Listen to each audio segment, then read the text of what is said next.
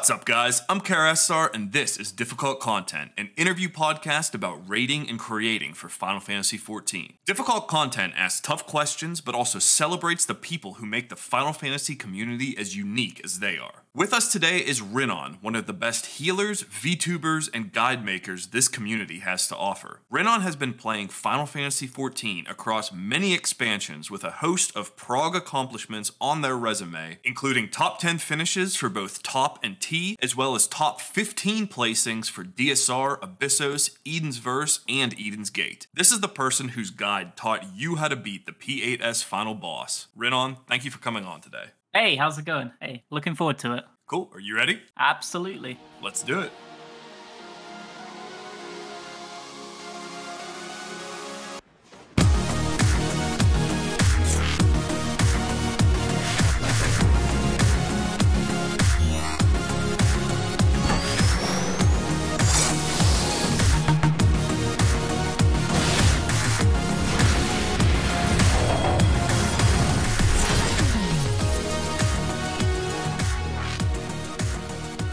Healer main to another, I want to start off talking to you about healing in Final Fantasy XIV. I first became a healer main back in Promise, so Endwalker's been the first expansion that I've healed every prog. You, however, have healer logs dating back to Gordias. In your opinion, what was the biggest change from one expansion to the next when it came to healing? Walk me through a quick healer retrospective from Heavensward to Stormblood to Shadowbringers to Endwalker. Probably the largest change in terms of healer design was the way that the game paradigm shifted from giving you tons of DPS tools and kind of a fairly limited healing capability without expending GCDs. And then over time, they consistently changed it and scaled back on the complexity of damage dealing. And then they added a lot more ways that you could then heal every expansion in every single scenario without using GCDs. So if we use Scholar, for example, which is my favorite job because I think it's a pretty good example actually. In Heavensward, I was a white mage main, but Scholar is probably the best example because Scholar had like five dots in Heavensward, I think. You had Shadow Flare that you placed on the ground, you had Miasma, you had Bio, you had Bio 2, you had Aero that you cross class from White Mage that you also used for movement, you had a dot AoE, and all of these individual dots had completely different timers that you had to keep track of. And then on top of that, as a healer, in order to DPS, you needed to use Cleric Stance, and whenever you used Cleric Stance, you were completely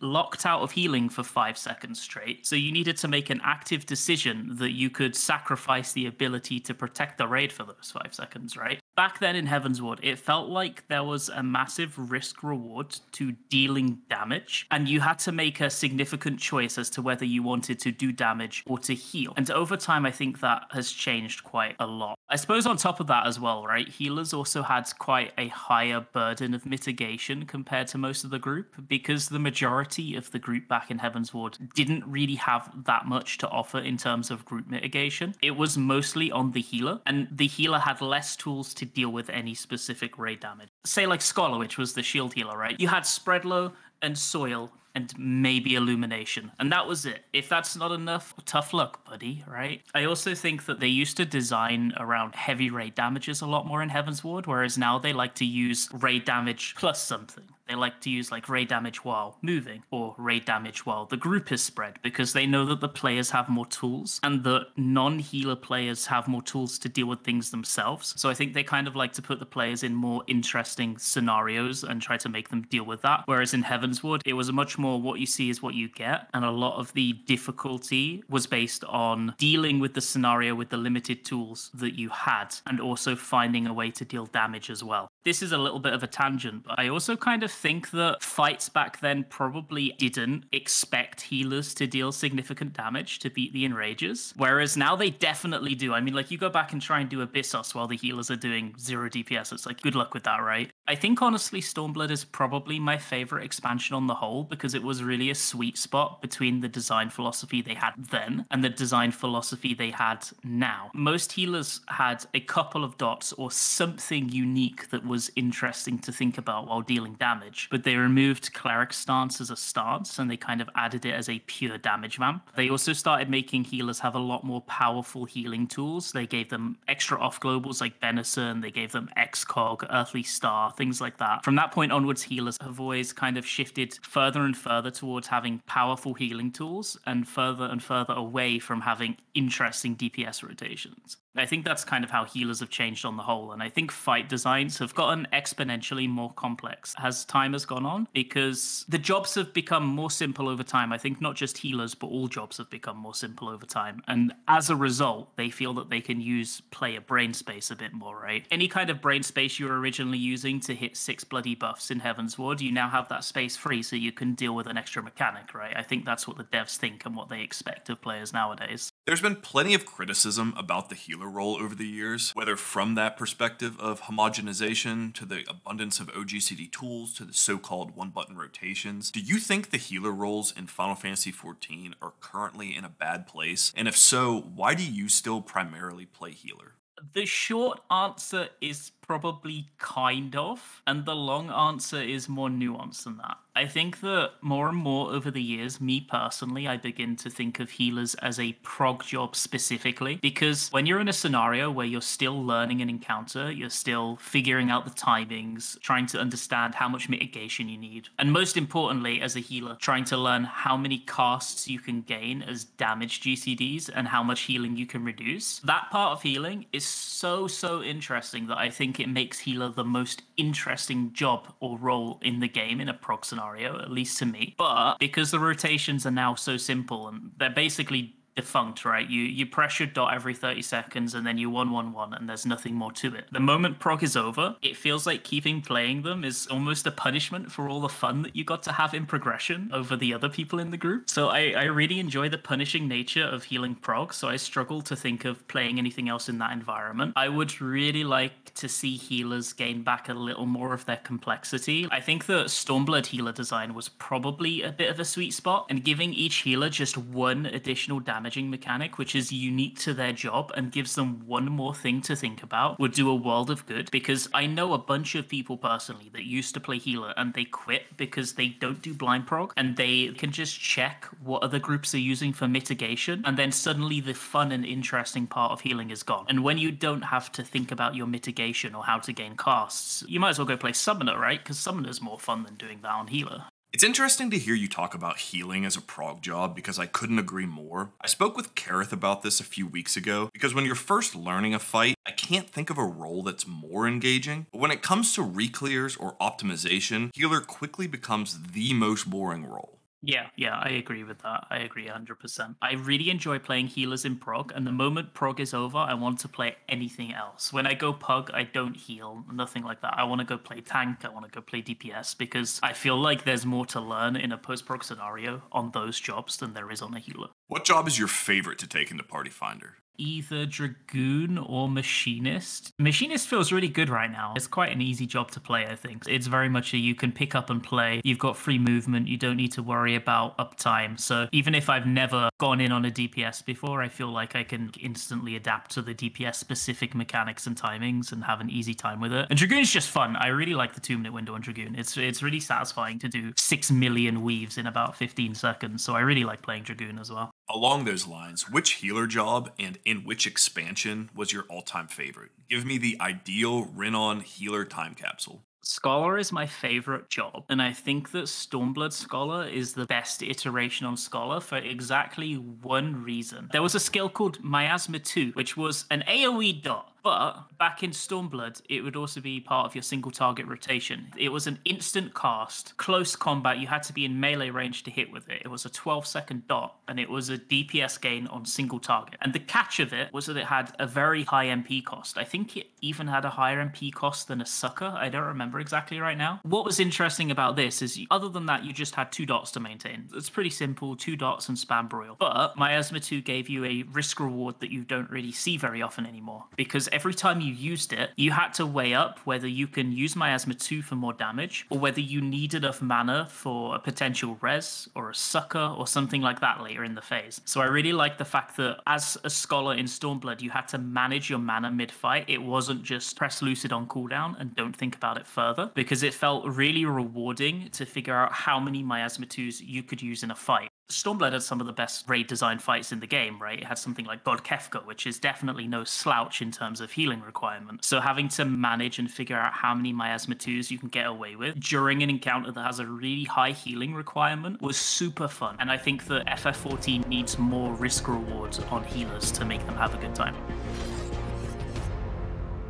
going in the complete opposite direction when it comes to MP management. You're an Omni healer. You said that Scholar's your favorite job. What made you decide to prog top on Sage? I started top prog on Scholar, and I swapped to Sage somewhere around phase 3 prog when we were progging through Final Omega. And honestly, the main reason was actually not a healing reason whatsoever, because I think that Scholar and Sage are actually both pretty good in top for different reasons. They both excel in different phases. I don't think either is particularly better than the other. The main reason that that I swapped was because we were pushing P3 and Top has some kind of weird phase timings that make some jobs honestly kind of pathetic on certain phases in terms of damage. And at the time we were Astro and Scholar, which was not ideal in terms of P2 damage. So I swapped to Sage because you get the two target phlegmas on Omega F and Omega M in P2, which made the P2 check a lot more lenient for us so that we could then hold more damage going into P3 to try and reach P4 more effectively. The reason that I normally start on Scholar rather than Sage and then swap if I feel like I want to is because I think that Sage is the white mage of shield healers because it's an incredibly easy job to swap to and pick up and continue prog without wasting a pool. Scholar is kind of the opposite in that I feel that the majority of healing on Scholar, you need to usually use two or three cooldowns to deal with a specific scenario. You might say use Fey Illumination and Fey Blessing to give a heal and Soil or something like that. Whereas on Sage, a lot of the time it's press one button and continue with your day. So I feel like it's easier to swap up to Sage than to swap to Scholar. I also think that Sage is very strong because it has so much freedom of movement while healing and while damaging, especially with the recent changes that came out just this patch, so that you get a Toxikon stack every time you Succor, which is really, really, really good in top. You get so many free movement stacks. I never once had to think about obtaining a stack for movement ever. And Kerachole is also disgustingly good in basically every encounter. So Sage is always a swap potential because you can use a soil equivalent on basically every raid damage in the fight at zero DPS loss. That's disgustingly strong. It's so good. So that's why we swapped to Sage at the end. It definitely feels like Square Enix giving Sage the Toxikon stack from raid wide GCD shields instead of only single target GCD shields was specifically in anticipation of Omega Ultimate. It's so outrageously useful in that fight. Yeah, yeah, absolutely. Yeah. I think it was a really, really good change. A lot of the time on Sage in the past, you had to do some really janky stuff where you would be single target shielding three people during a downtime to get your stacks back. I feel that also it removed a bit of the jank that a lot of players players may have felt with Sage and made it flow a bit more naturally. And I suppose it makes sense as well that you get a stack back whenever you use a shield single target. Why wouldn't you get a stack back when you use an AoE shield? I think it was a good change. I think it was a good change. I think it's made Sage a lot more fun to me. Your team earned a top 10 finish for the Omega World race. Do you think top is interesting from a healing perspective compared to previous ultimates? I've got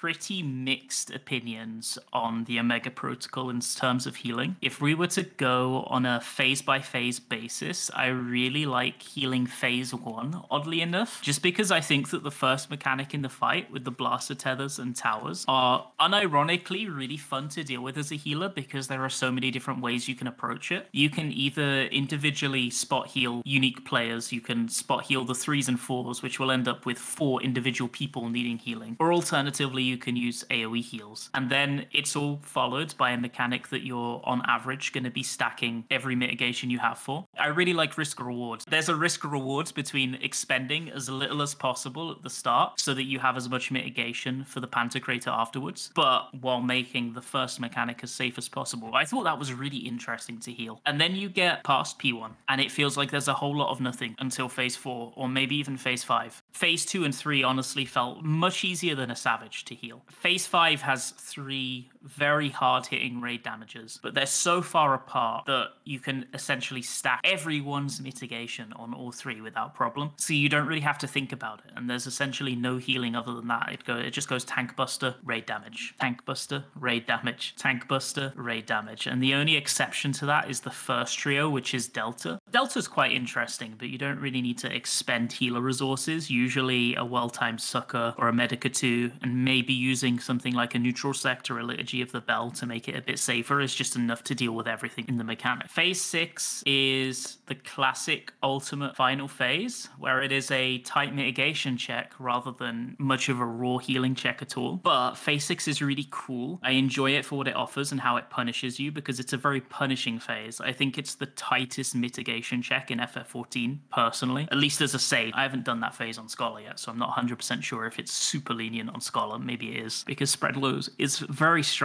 But I think the main issue that I have with healing ultimates in general are that even in a prog scenario, you get these massive periods of time, sometimes five or six minutes, where there is nothing to think about. It's either raid damage where you press every mitigation, or you use an indom or a Succor and nothing else. And there's no in between for massive phase periods, including in top. Maybe I'm just a masochist, but I would really love to see more interesting forms of player damage during these windows. I like multi tank auto attacks. I like tank swap busters. I like it when a DPS player needs to be spot healed. That's why I liked P1 so much in terms of healing, because I like that you have to adjust on the fly and an unexpected player takes damage who needs to be dealt with. And I think that things like that are really interesting. Needing to spot heal a player randomly is quite a tough thing to do. So I think maybe it's a bit too high up for Savage, but for Ultimate, it would be a perfect fit, right? Especially when our tools feel designed for that. Previous fights in the past two Savage tiers have had mechanics that force you to do that in both P4S and P8S, having to Haima one player, either a tank or a party member, mm. and then use my Sage Tether on the other player and spot heal them as well. It felt weird to take a step back in this ultimate and not be forced to do that. Yeah, yeah, I agree. And healers nowadays, they have so many single target tools that just get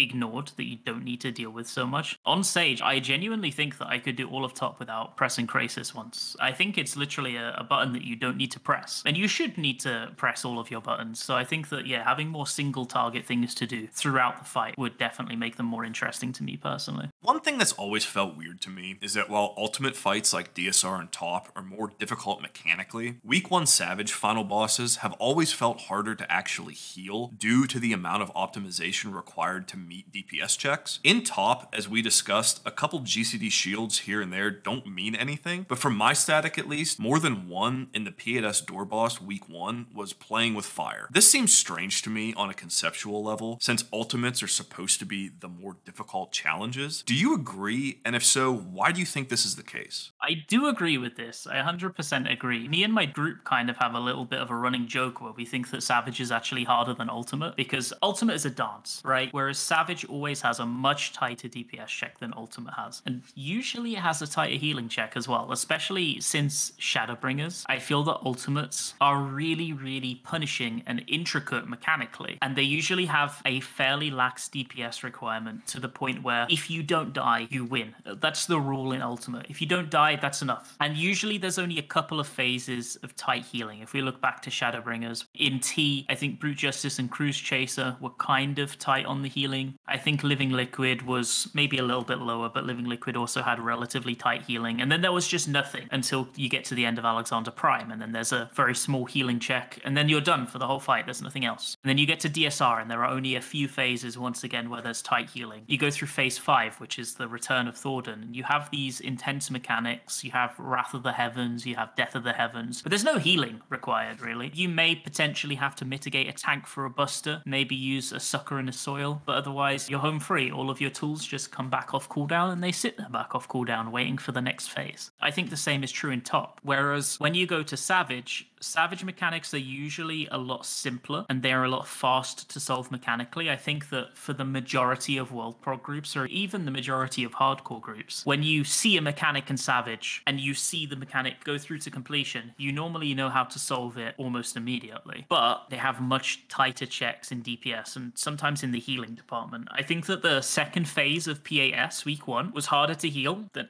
anything in top, and it wasn't even close. Just dealing with the heavy dots, the crazy tank busters that hit two targets, the auto attacks nearly chunking a tank if they didn't have cooldowns. That was way harder than anything in top in terms of healing. This is partly due to the fact that Savages are intended to be outgeared in a few weeks. If the checks relaxed a little more to begin with, they'd fall over really easily by, like, say, week six. And as soon as players get more gear, I think that the devs would be worried that they would fall into a scenario that A12S had in Heavensward. In A12S, there was a very headline mechanic right at the end of the fight where you would spawn the wormhole puddles and you would need to drop bleed puddles around while dodging the wormholes and other mechanics. There were stacks and spreads, and it was arguably one of the toughest mechanics in the fight. But as soon as you got an average group of average skill, even a PF that was in best in slot, you never saw that mechanic ever. And that was one of the headline mechanics of a final turn Savage. So I feel like the devs are very aware of that that and they always want to try and make sure that, especially in final turns, players have to deal with all of the headline mechanics. So they either shifted them forward in the fight or they made it so that the DPS checks are a bit tighter to the point where you have to see every mechanic at the very least, unless you're speed killing or exceptionally good at damage. I do think that Top kind of rectified this issue to an extent, though, because the majority of the DPS checks in Top are way tighter than the DPS checks in other ultimates. I don't think they're too tight. I kind of thought they were too tight day one or day two, but as I've spent more time in the fight and we got more experience, I think that it was more of a comfort thing than anything. It was, however, the first ultimate where no deaths didn't guarantee you clearing a phase. You had to tick one more box, right? So before in previous ultimates, it was literally you don't die, you press one, two, three, and do your best, and you probably clear the check. But top added the additional checkbox requirement of you also have to be comfortable in the phase to ensure that you can play not perfectly optimally, but kind of optimally. Especially as a healer, you needed to make sure that you optimized your casts quite a lot. A very good example is phase one. If you're not casting at all in Pantocrator, time to learn. Otherwise, you're in trouble. You need to be able to greed your casts in Pantocrator to make sure that your group doesn't have to carry the damage, things like that. That said, I kind of like that there's two different styles of fight design. It's kind of nice to have a mixture. I'm one of the few people that think that top was actually a really good fight on the whole. I don't think it's the best ultimate, but I quite liked the design. So I kind of hope that they bring back those tighter checks from top into future ultimates because I think they're a good thing on the whole.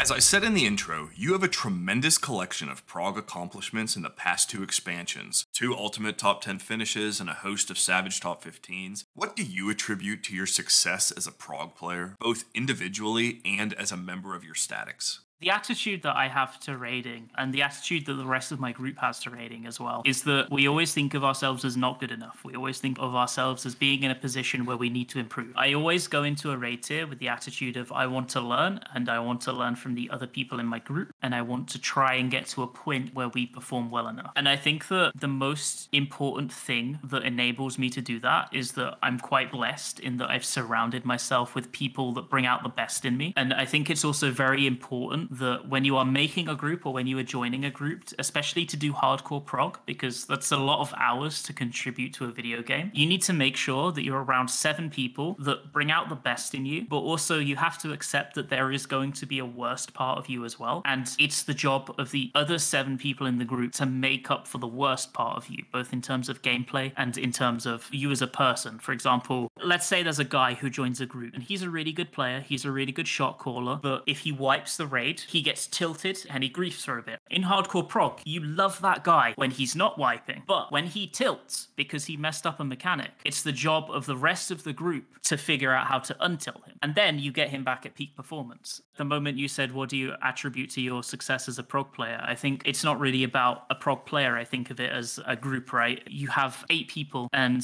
the performance lives or dies based on the performance of all eight people. And not everybody is always going to be at their peak. Not everybody is always going to be at their best. Probably one of the hardest things in a group is trying to figure out how each person ticks and how to get the best out of them. I suppose, honestly, as well, I just play the game a lot. I don't consider myself the best player in the world or even the best player in any job that I play, but I play a lot, and all of the time that I'm playing, I'm thinking about what I can do to improve. If I make a mistake, I don't think, okay, next time I need to dodge that AoE. I think, why did I mess that up? Was my thought process wrong? Was I slow? What was it? Because maybe there is a way that you can change the way that you're thinking about a certain thing to make sure that you're more efficient the next time. I'm always trying to, whenever I play, trying to think about how I can improve for the next time so that I can contribute as much as possible to my group for the next prog. Sticking with this, in your mind, what separates a raider and even a good one from a world progger or hardcore progger? If someone's trying to make the jump from, say, week one clear to hardcore raider or hardcore hours to legitimate world racer, what are the factors or skills or mentalities that someone can work on to make that jump? Final Fantasy XIV is not a game that has a high level of inherent talent required to be good at it. There are still some people that are inherently talented and are just very good at the game, but it's definitely not a requirement to be a hardcore raider or even a world prog raider. Learning your job, learning your role, learning the way the game works, gaining past experience, all of that stuff is a requirement to be a decent player. All of that experience is a requirement to be a good player. But what makes you a special player that people remember isn't that you can do damage. It's not that you can do the mechanics or clear the fight or get a 99th percentile on fflogs.com. It's the intangibles that you bring to the raid. When you finish progging with a group, they won't remember that, oh, that guy did a lot of damage. They'll remember when the group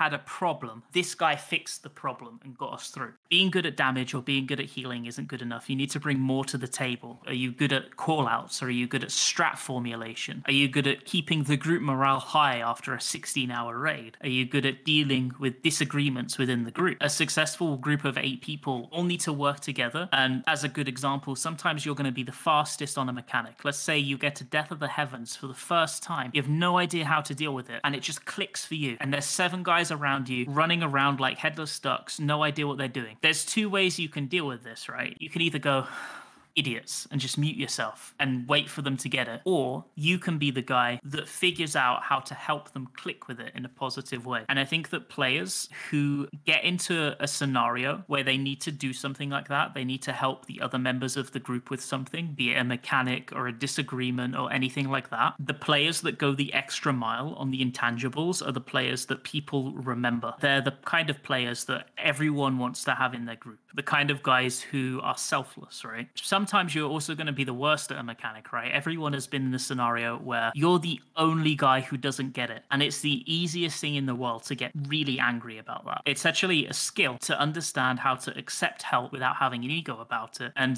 to provide the other players in the group with the information they need on what you don't understand and how you can learn it the best. Because I guarantee you, even the world first groups, whenever they get to a mechanic, there's some guy who doesn't get it as quick as the others. And the onus is on them to help him get it. Not just wait for the idiot to learn, it's how do we get the group through this mechanic effectively. If you want to make a hardcore group, if you want to join a hardcore group, or even if you want to go for world first, you have to think of it as a team and think how can we most efficiently get through X, Y, or Z as a team, and what do these people bring to the table that will make the best team, not who can press buttons the best. Do you and your teammates look back on your accomplishments from the past handful of progs to try and take stock of what you've achieved to date? Or do you guys have more of an on to the next one mentality? After progression, the group that I'm in right now, which is the group I was in for most of my progs, but not all of them, we always have a group meeting about two to three weeks after prog ends. This is going to sound really toxic, okay? But I promise you it's not toxic. We're all in a Discord call the players, the ninth man, everyone. And we go through the list of players and we review them. Everybody makes it a goal to say one nice thing about everyone else in the group and one thing that they think they can work on for next prog. So essentially, what happens is everyone says something they appreciated about another person, and they also say something that, okay, you could kind of do that better, or that was a rough point for you, right? And then afterwards, we do the same thing, but as a group on the whole. I think it's actually really valuable because everyone on the group respects each other. We're all friends. We're not going to get angry when somebody says, you weren't very good at that, right? Nobody's going to get super angry about that. They'll just be like, yeah, yeah, I, was, I wasn't very good at that. I'll do that better next time. Being able to speak candidly with each other is really important in terms of improving yourself as players and improving yourself as a group. This This is a little bit of a tangent, but I actually watched a video by Zeno really recently, and he was talking about the exact same thing. He was talking about how he had an argument with everybody in his group before prog. And if you don't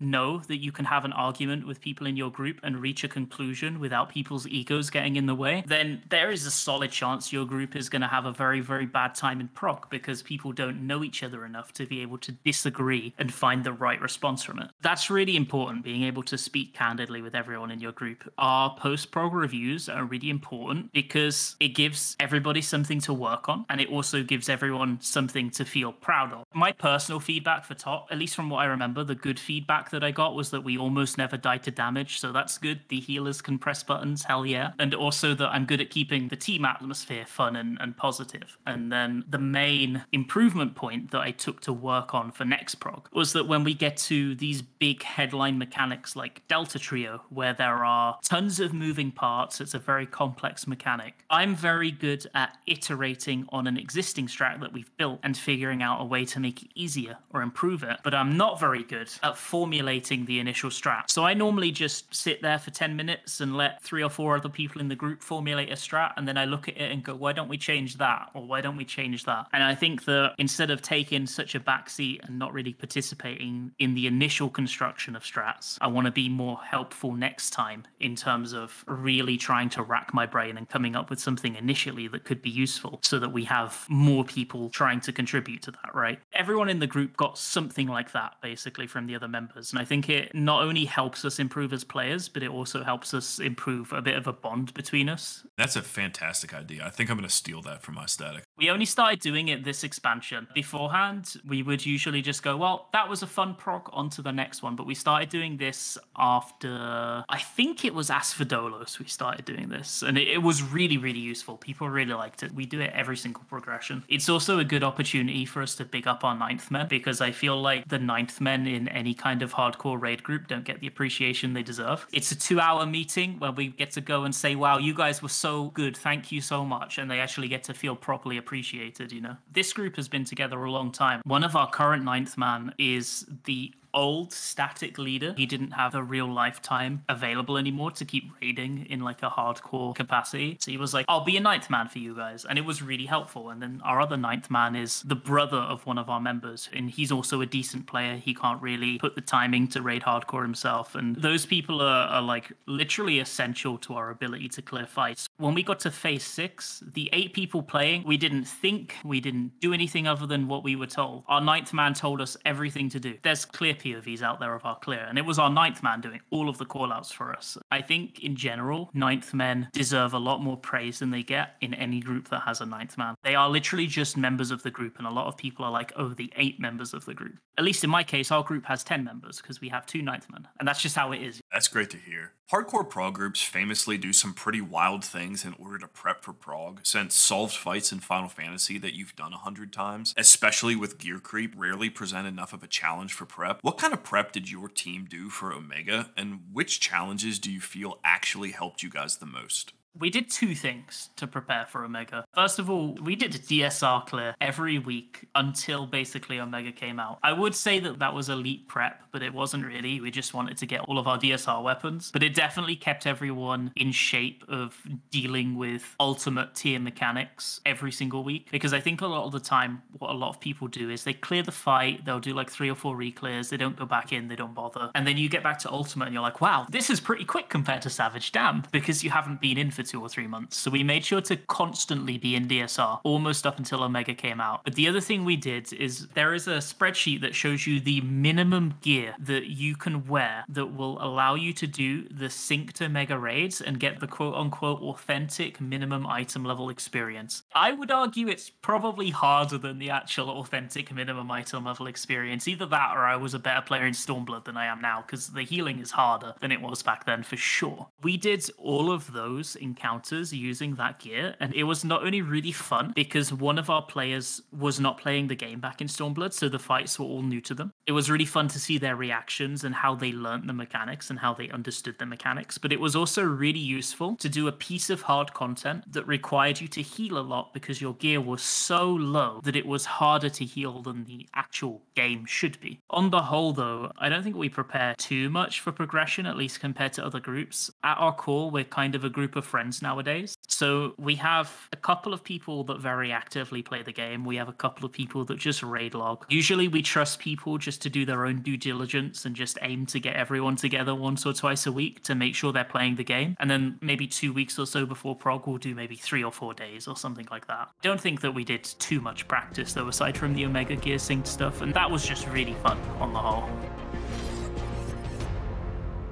Let's talk about content creation. One of the reasons I got very excited about having you on is because I think your guides capture both an immediacy and clarity that a lot of guide makers would be envious of. Given how fast you clear these fights, you have both the resume to be authoritative and the time to produce and release them on a terrifically rapid timeline. A quick look at your YouTube page includes guides for every new fight and phase, an entire series of Final Fantasy XIV tips and tricks, and also a full healer academy for beginner players, all on top of streaming. What made you first want to take the leap from just uploading clear POVs to making videos? The real answer to this is that at various points in Shadowbringers, I didn't do any content creation. I only streamed to show my raid POV so that I had the footage if I wanted it. Throughout Shadowbringers, I was in two groups with a couple of streamers, Stahl, Xeno, and Arthurs. I thought what they did was really cool. I don't think I've ever said this to any of them actually, but seeing how fun it was to watch their streams, because I usually used to watch their streams after or before Raid, made me want to create stuff of my own. So I gave it a go. At the time, I didn't really feel confident enough to attempt to entertain people or to stream or anything like that. I have a very mute personality, like I'm quite a chill, relaxed person. So I don't think I'm big and loud and out there on stream. So I didn't think I had the personality to stream. So instead, I scripted and wrote videos and guides that I think I would have found useful when I started playing Final Fantasy XIV. During Heavensward, when I started playing the game, there was almost no resources out there that would teach you to be a good player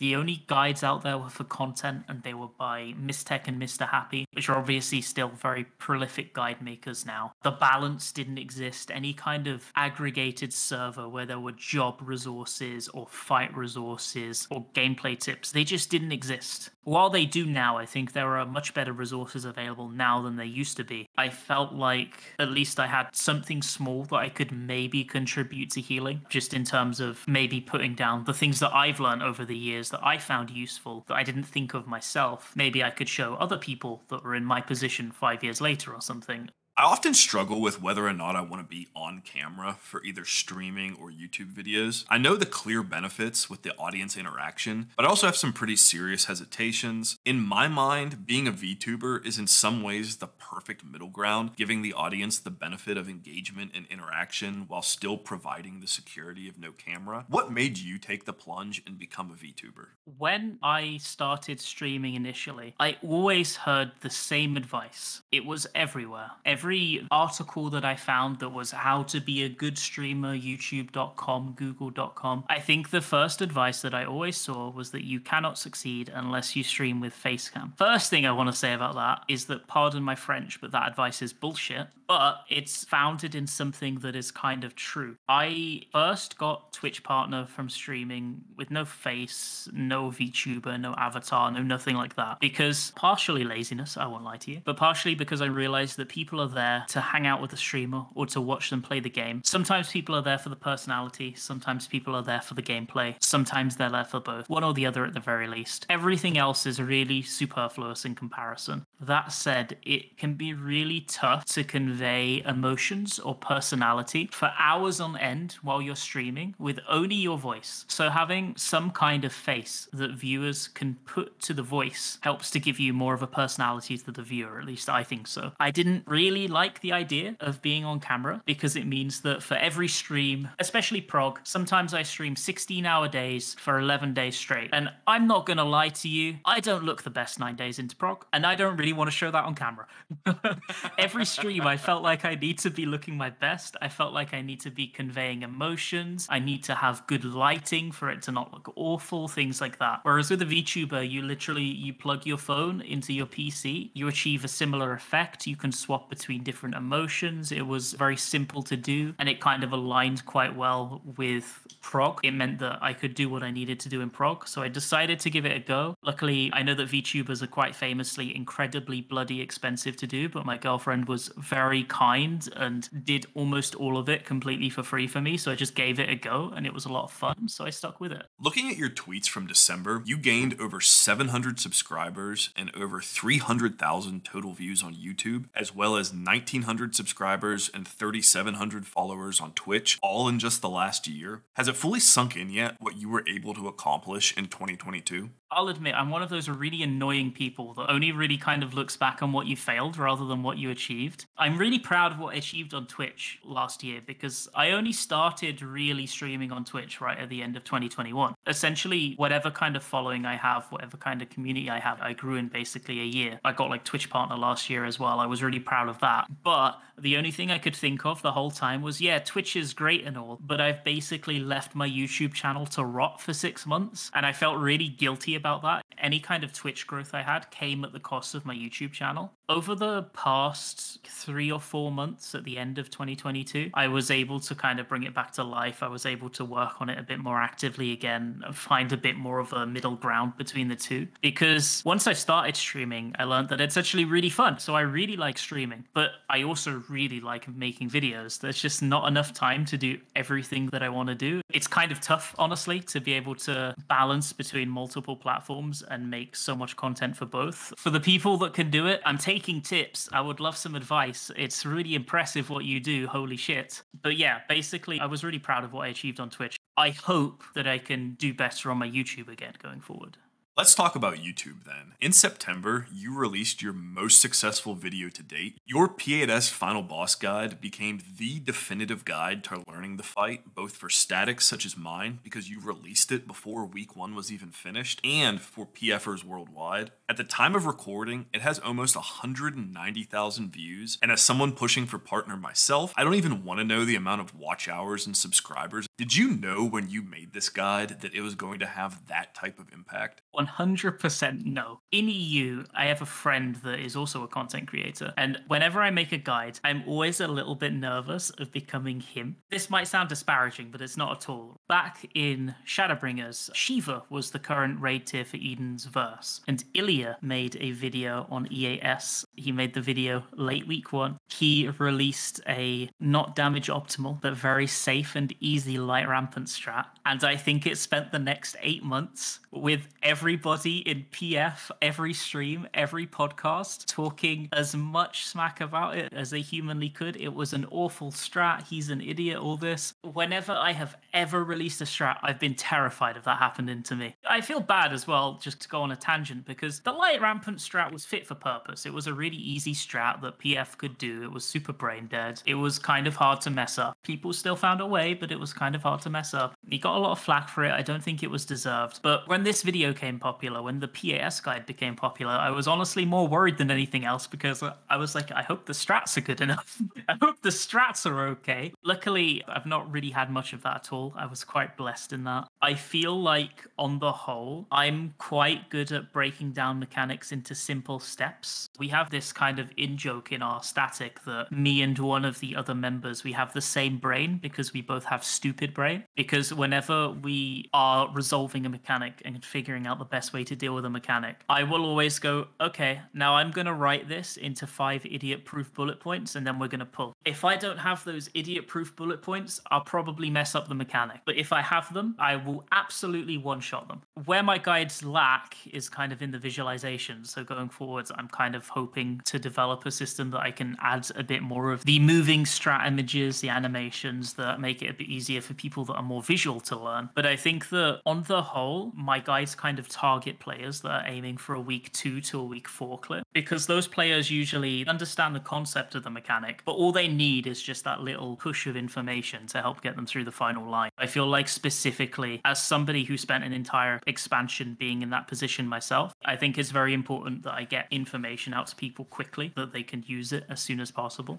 Even with your guide's success, a month and a half after the release, you tweeted that you felt really down on your content and were struggling to break out of what you called a slump. Did you feel pressured to follow up on the success of that video? Were you struggling creatively with what to make once the tier was conquered? Or was something else casting a shadow over your success? I think it was a few things, actually. Number one, it was a mixture of burnout on Final Fantasy XIV and burnout on content creation. The difficult thing about hardcore raiding on Final Fantasy XIV is that you might spend, in the case of Abyssos, I think we spent maybe 45 to 50 hours progging that in three days in order to kill it. It was probably about 40 to 45 hours, actually. That's a lot of time to dedicate to something. And whenever I finished prog, it doesn't end the way it ends for prog players because then I start content creation prog, right? We cleared about 4 or 5 p.m., something like that. And I stayed up to 2 a.m. that night working on the video. I went straight into it. I didn't even take an hour off. So my prog actually ended on like the Saturday instead of on the Thursday when I think we cleared.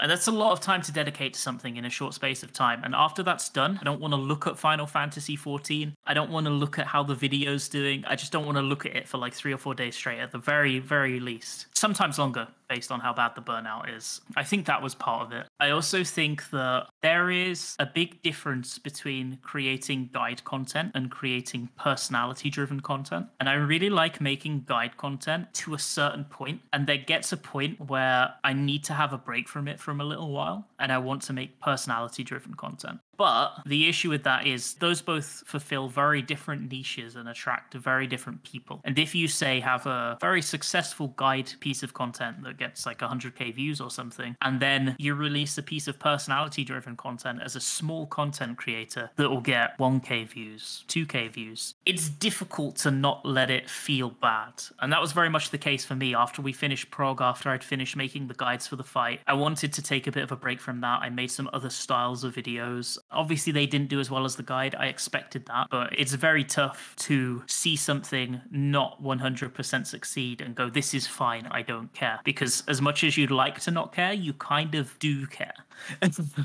For me, these interviews are incredibly fulfilling creatively, but similar to what you said about guides versus personality driven content, this podcast always noticeably underperforms versus my standard videos. It can be discouraging because while these interviews are an endless source of inspiration for me, as I genuinely find each person I talk with incredibly interesting, creating a non interview video from scratch can be difficult to find inspiration for, especially during content down periods. What is the biggest thing right now you're struggling with creatively and how do you overcome these type of creative obstacles? There are two types of video that i really like making. I really like making guide videos and i really like making storytelling videos that tell you the story of an experience i made quite a long 20 minute video on heaven on high i went for the solo heaven on high title the lone hero and i got it on stream and i downloaded a however much footage it was it was probably a lot like 30 hours of footage. I went through all of that footage. I cut out all the interesting parts and I made a script telling the story of the experience that not just me, but the entire stream had with it. And I worked really hard on that. And that's to this day absolutely the video that I'm most proud of because I think it was a really good video. But obviously, it didn't do very well. Say you have 3,000 subs on YouTube and 2,500 of them come from making guides. It's not going to perform very well unless you get very lucky and hit the algorithm. And that, that's natural, right? I was kind of expecting that. But it definitely hurts to have something that is kind of a passion project flop in a way. I think the way that so far I've dealt with it is that I really try to split the two up in my head and think of these storytelling videos that I make as a passion project that is along the side. I make no fixed schedule for producing them. I just have fun writing it and editing it and putting it together. If it takes two months to make, if it takes three months to make, it is what it is. I don't care. People can wait for it. And then the content that is much less, I suppose, evergreen, it's much more content that is time specific and based on a specific fight or a specific raid tier. Obviously, those I try to do as quickly as possible. But with videos that are more of a passion project, I try to enjoy the creation process more than try to make the creation and then hope it does well. Because if I enjoyed creating it and it got 50 views, it is what it is. I still had my fun. It's definitely still worth it at that point. Yeah. So, how do you come up with the idea for a guide or personality based content on either Twitch or YouTube? And what steps do you go through to make it a reality? Talk to me about your process. Regarding YouTube, I have a private Discord server that I make notes in every day. I probably have like 5,000 notes in there at this point. I have it all split into different channels, stuff like that. It's all it's all very organized, but also chaos at the same time. If I think of a good idea, I make a note for it. If there's a new patch coming out, I'll read the patch notes. I'll make bullet points of any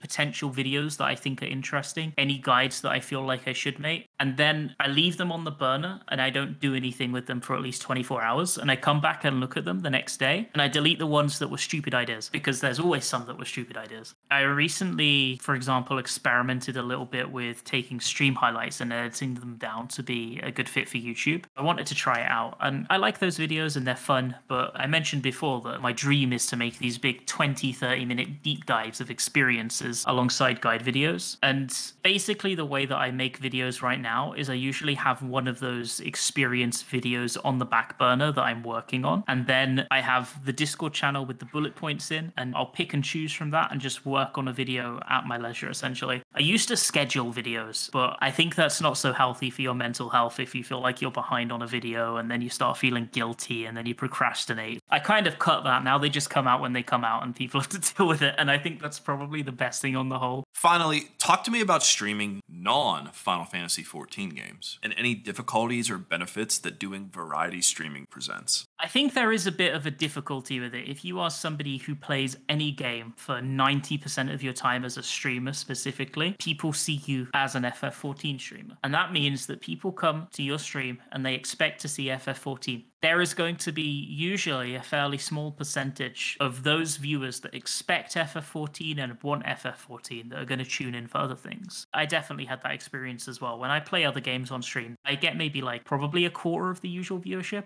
I kind of accept that though, because at the end of the day, you can't only play FF14 all day, every day. That's one way to get burnt out really quickly. And I enjoy playing other games, and I think I really am appreciative for the people in my community that come along and just chat a little bit while I play other games games. It is difficult though. You have to accept the losses as a content creator that that's going to happen. But I think that it's a very healthy long term thing because even if every stream you get one viewer who comes from that other game and is interested in watching you play games, any games, over time, you're going to have built up this community of people that just wants to watch you play games, just wants to chat with you while you play games. And I think that that's healthier both for a content creator's mental health, and I feel like it's healthier in terms of Final Fantasy explodes two years from now, and then everybody who relies solely on Final Fantasy 14 and does it for a job is now out of a job. You need to have a backup plan, and I think that variety is the safest backup plan there is.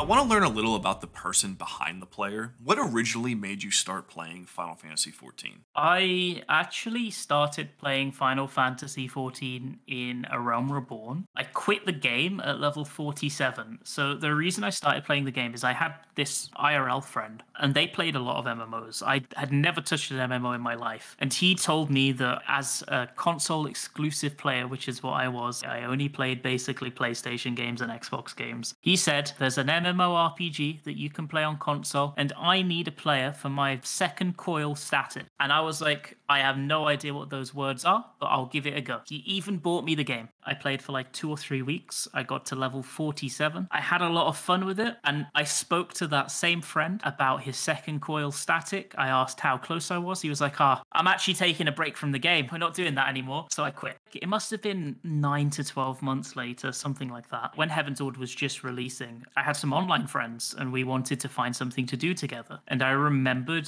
that Final Fantasy XIV was a thing that I'd had fun with. So we decided to give Final Fantasy XIV a go. I created a new character and everything, and I have almost consistently been sub to the game ever since. Seven plus years now, at the very least. It clicked more the second time, I think. It clicked more the second time. I know that a lot of people have had a similar experience where they played the game a little bit back in A Realm Reborn. It didn't quite click. They gave it another go later, and then they were hooked. I had that exact same experience. I also had that same experience. It's too funny to hear you say that you quit at level 47. so I started playing on PlayStation 3 in 2014. And I know because I can go back and check the trophies that I didn't beat Praetorium until 2018. The first enemy killed trophy to defeated Praetorium was a four year gap.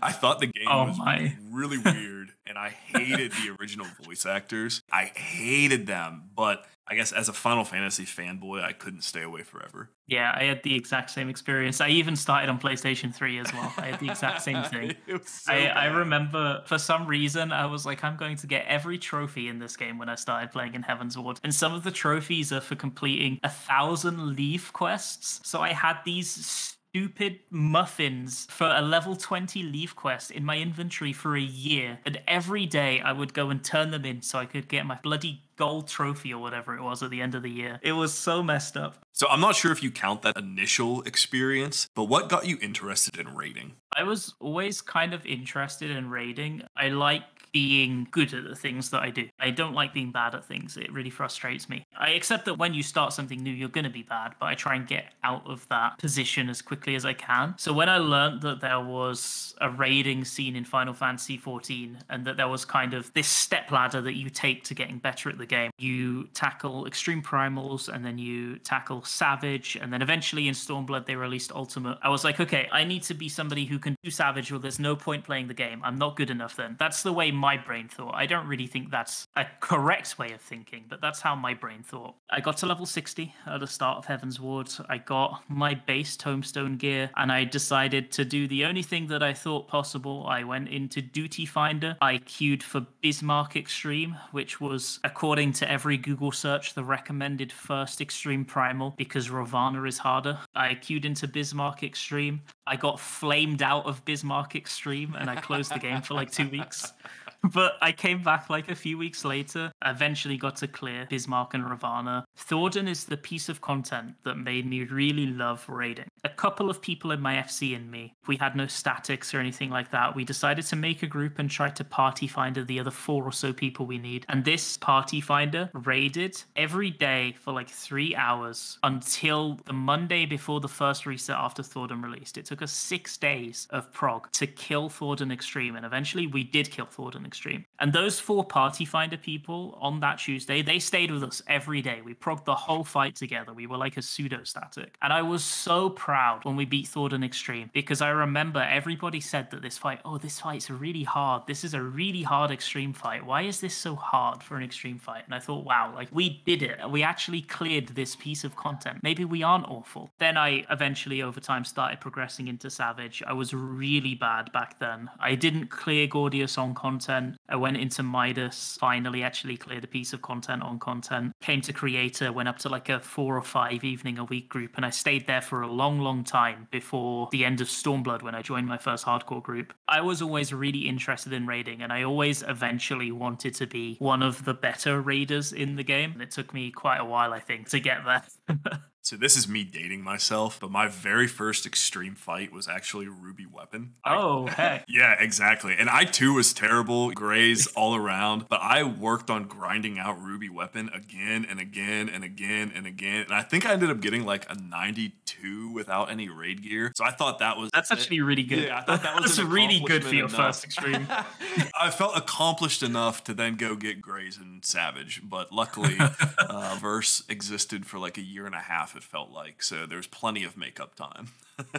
yeah, yeah. What's your favorite fight in Final Fantasy XIV of all time? My favorite fight in Final Fantasy XIV is the Epic of Alexander. And it's not really because of the fight itself, because in some ways I kind of hate the fight. I hate Codex. I hope we don't have to talk about Codex. I've complained about Codex enough. It was stupid. But the reason that I love that fight so much is because of the memories I have associated with it. It was my first time hardcore progging an ultimate ever. It was also my best ultimate placement in a world race ever. I had a really good time. By the end of TEA-Prog, I was probably twice the player that I was going into TEA-Prog. I learned so much. Wormhole was such a nightmare that I felt proud of myself overcoming it. That mechanic was a wall in Blind Prog. It was a nightmare of a mechanic. For the time, so many moving parts that it was just hard to deal with. And then there was the Codex wall. And then Perfect Alexander was like such a good final phase. It was such a really, really good, fun final phase. It felt very epic and it felt fitting in a way because I started playing the game when Alexander was the current raid tier. So having all of those experiences of doing hardcore and doing world prog and ending up doing well on the ultimate that was a recreation of the tier that I started playing felt really, really good. It was like a big, perfect circular storytelling moment. I really, it was just good. It was really good. I really like TEA. TEA will always be my favorite ultimate and my favorite fight, no matter how good the future fights are. It's like impossible to top it. TEA is also my favorite fight, and nostalgia plays a massive part in that as well. It was my first ultimate. I should not have been accepted into that static, and I probably should have been kicked by my limit cut performance alone.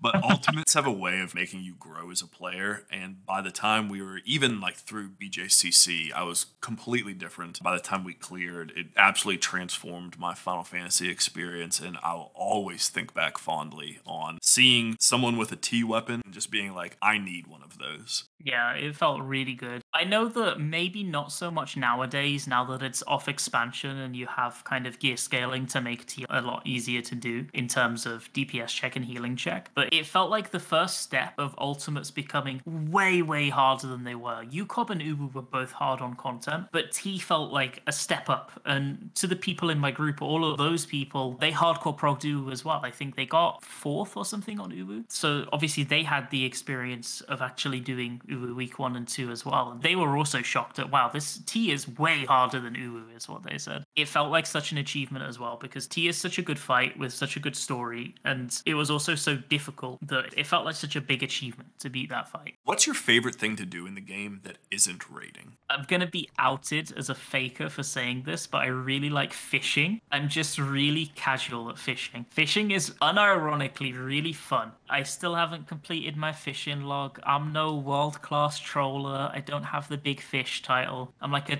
turbo casual fisher. But whenever I'm really stressed out and I don't want to do something, but I want to log into FF14, I will, without fail, log in and go catch like one or two big fish and just go throw the rod out for like 20 minutes. I think it kind of stems back that when I was a kid, I used to go fishing with my granddad a lot. We used to go like once or twice every month. So fishing is like a comfort thing for me. I don't go fishing anymore in real life, so I go fishing in FF14 instead. Yeah, mount farming used to be that activity for me, but not so much anymore. Maybe I need to try fishing. Fishing's good. Fishing's good. You should do some fishing. What's your favorite game or genre outside of Final Fantasy XIV? I don't play too many games outside of FF14 anymore. I used to play a lot of games, but not so much now. I kind of try and do things other than gaming when I'm not playing FF14. I'll play a few games, but not too many. To say my favorite game, this is an old one because I'm a boomer, but my favorite game ever is Metal Gear Solid 3. And I'm really sad that they're never going to make another one because Kojima is making his weird Death Stranding games now. Sometimes when I'm feeling really low, I will find a way to play that game and I will play it again and I will feel like I'm 10 years old again and it will make everything right in the world.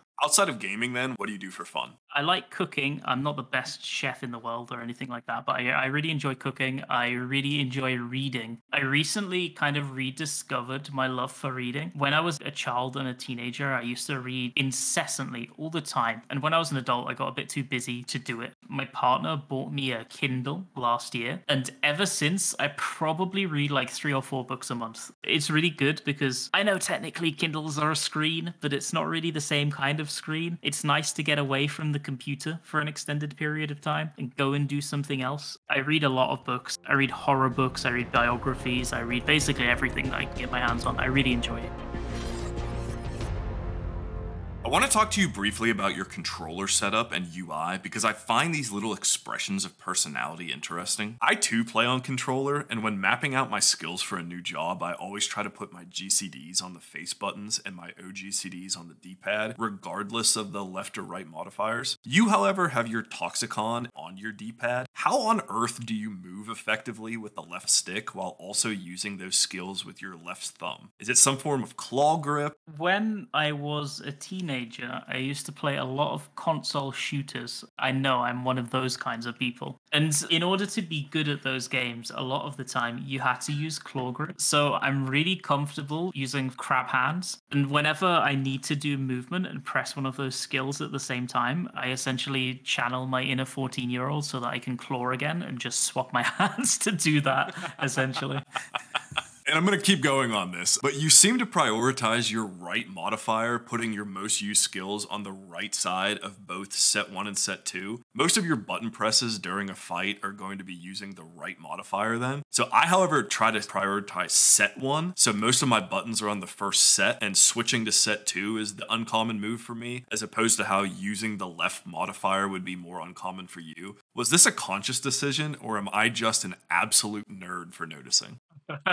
I was actually really surprised that you noticed. When I started learning the game, I had a few different jobs leveled, and I wanted to instill a set of rules that were common across all jobs so I could remember where the buttons were more recently. So for my healers, I have a healing set and I have a DPS set, which is really redundant now because healers have like two DPS skills. But I still follow that rule where on set one, on the right side, is the basic healing moves, and for non healers on set one, on the right side is the basic combo buttons always. And then on the left side, it is the healing moves that I couldn't fit on the right side, but I use a lot, usually GCDs or off globals with a short cooldown. And for tanks, that's where most of my mitigation cooldowns are for personal mitigation. Everything that is like 60 seconds or below, I attempt to put on the left side on set one. And then you go over to set two. And on the right side, I always attempt to put raid mitigation and AoE skills and things like that. And for healers, I put my DPS skills there, unless there's like a random space that I just fill at some point because a new skill gets released on a new expansion. And then on the left side on set two is all of the mitigations or cooldowns or things like that that don't pop up more often. So, for example, the two minute buffs on a DPS will usually go on set two on the left, whereas the AoE combo will go on set two on the right. I suppose the only exception to that is Dragon Sight on Dragoon because I use macros to be able to target people more easily. So I have like four buttons for it for the four potential targets, which is very fun. Because I'm a psychopath, even though I still have three buttons on set two, I always put limit break and arm's length on set three for some reason. I don't really know why. I have to swap between three sets while playing almost every fight for literally no reason. Getting that third set is complicated. I try to avoid it. Some jobs you can, some jobs you can't. When I was first learning jobs, I specifically targeted jobs like machinist or white mage that you could fit everything you needed on those two sets just out of sheer Yeah, yeah. I used to almost exclusively play jobs that I could fit onto two sets. And as I started leveling more jobs, I realized, especially back in Heavensward, where some jobs have 30 plus buttons, it was just not really realistically possible. So I ended up, I kind of expanded my brain and learned to use the third set of it. Watching Violent Destruction play Astro on controller sometimes just blows my mind with how he cycles through all of that. Sage specific question for you. You have your Eucrasia modifier on both set one and set two. Why'd you double it up? Eucrasia's on both set one and set two because the very anal rule is that I use it both while DPSing and while healing. so it goes on the DPS hotbar and the healing hotbar. That's fantastic. Another thing I noticed is that your party list is up in the upper left hand corner in almost a near default position. I keep mine centered vertically and then just left enough. And I've seen a lot of healers kind of keep it where I have it or invert it and keep it centered vertically, but on the right hand side. Do you find it difficult at all to see your party list with it in the corner? I think that my party list placement is pretty suboptimal. The problem is I got so used to it that I think it would be harder to swap than just to keep it as it is. Sometimes it's a little bit jank, but because I've been playing the game for such a long time, I feel like I would need to regain the muscle memory on where they were if I were to move them into a more optimal position. So I just kind of keep them where they are, and I think that's the case for a lot of things on my UI in general. A lot of times, I feel like elements of the Final Fantasy XIV community are so focused on weird drama and toxicity, or spreading obviously fake positivity, that it's easy to lose sight of the good that does exist. To counter this, I like to get guests to say something genuinely positive about five different people, including themselves. Starting off, and you are definitely one of a handful of these for me, name a Final Fantasy XIV player who you admire or who drives you to be a better player yourself. I really hope this isn't a cop cop out answer because it's neither just one player nor a content creator, but the other people in my group. I want to be the best player I can because I want to be more useful to the other seven people in my group, to the rest of my friends. And I feel like we all share the same attitude, and I'm safe and secure in the fact that they also have the same mentality towards me and towards the other people in the group. Also, honestly, they're like way better than me, so thanks for the carries, you idiots. Who's a Final Fantasy XIV creator who you think is super talented? And it doesn't have to be streaming or YouTube content either. It can be art, music, emotes, house decorating, or anything. Honestly, Xeno, because I have no idea how he manages to put out so much consistent streaming content, so much consistent YouTube content, and he manages to be insanely funny all at the same time. He's like a content machine. It's really impressive, to be honest. I'm always like, how did he manage to make six videos during during a day of 16 hour prog. How did he do that? Why is he like this? It's really impressive. I can't. Like, it's, I continue to be impressed by how much of a content machine that Xeno is. And he's always been one of the bigger Final Fantasy 14 creators, but I feel like in the last year, maybe two years, his growth has still been exponential. He's definitely continued to blow up almost every year. It's crazy. I suppose rightly so as well, though. He makes so much good content. It makes sense. Who's someone outside of Final Fantasy, either on Twitch, YouTube, a band, an artist, who you're really into right now and deserves a shout out? This is nothing to do with video games in general, but there's this YouTuber that I watch all the time called Mav. He makes travel videos and camping videos. All of the things that I basically don't do because I don't really go traveling, I don't really go camping. But he owns these vehicles, like he owns a camper van, he owns a Japanese camper van, and he just drives around and camps places in his car. And there's something very cathartic about sitting there for 20 minutes, turning your brain off, and watching a guy cook ramen in his truck. And I don't know what it is, but it soothes my soul.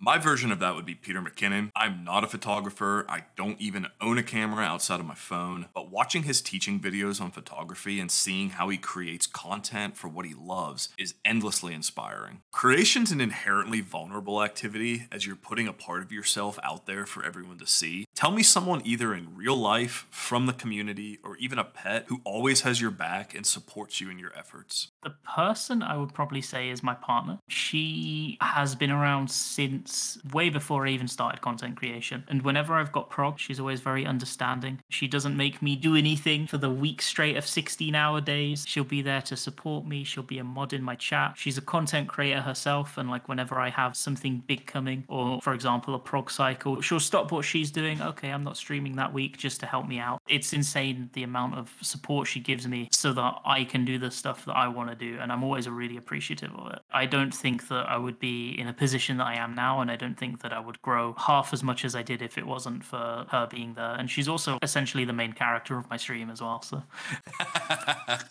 that's definitely helpful. Finally, with Prog over and tons of time until the next tier, tell me what you're most excited about creating next. So, patch 6.35 just came out, and with it came the new Deep Dungeon. If you'd asked me this two years ago, I probably would have heard this answer and called myself a moron. But I actually really like Deep Dungeon now. It's a lot of fun. I really enjoyed Eureka Orthos, and I want to solo the new Eureka Orthos and make a really cool video about it. That's my plan for the next month or so, my free time. I'm to make a really good video about it when I clear. For me, this interview podcast is without question what I get most excited about doing. And I want to thank you so much for coming on today to talk. I can't do this show without people to interview, and I'm always so grateful for every single person who agrees to come hang out and discuss the game. I certainly talk a lot, but the final word's yours. Tell everyone where they can find you and any parting thoughts. I stream on Twitch four or five days a week on twitch.tv forward slash rinbanana. I've also got a YouTube channel, which is youtube.com forward slash rinbanana. I make guides. Hopefully they're helpful. If they're useful to you, I'm very appreciative of it being useful to you.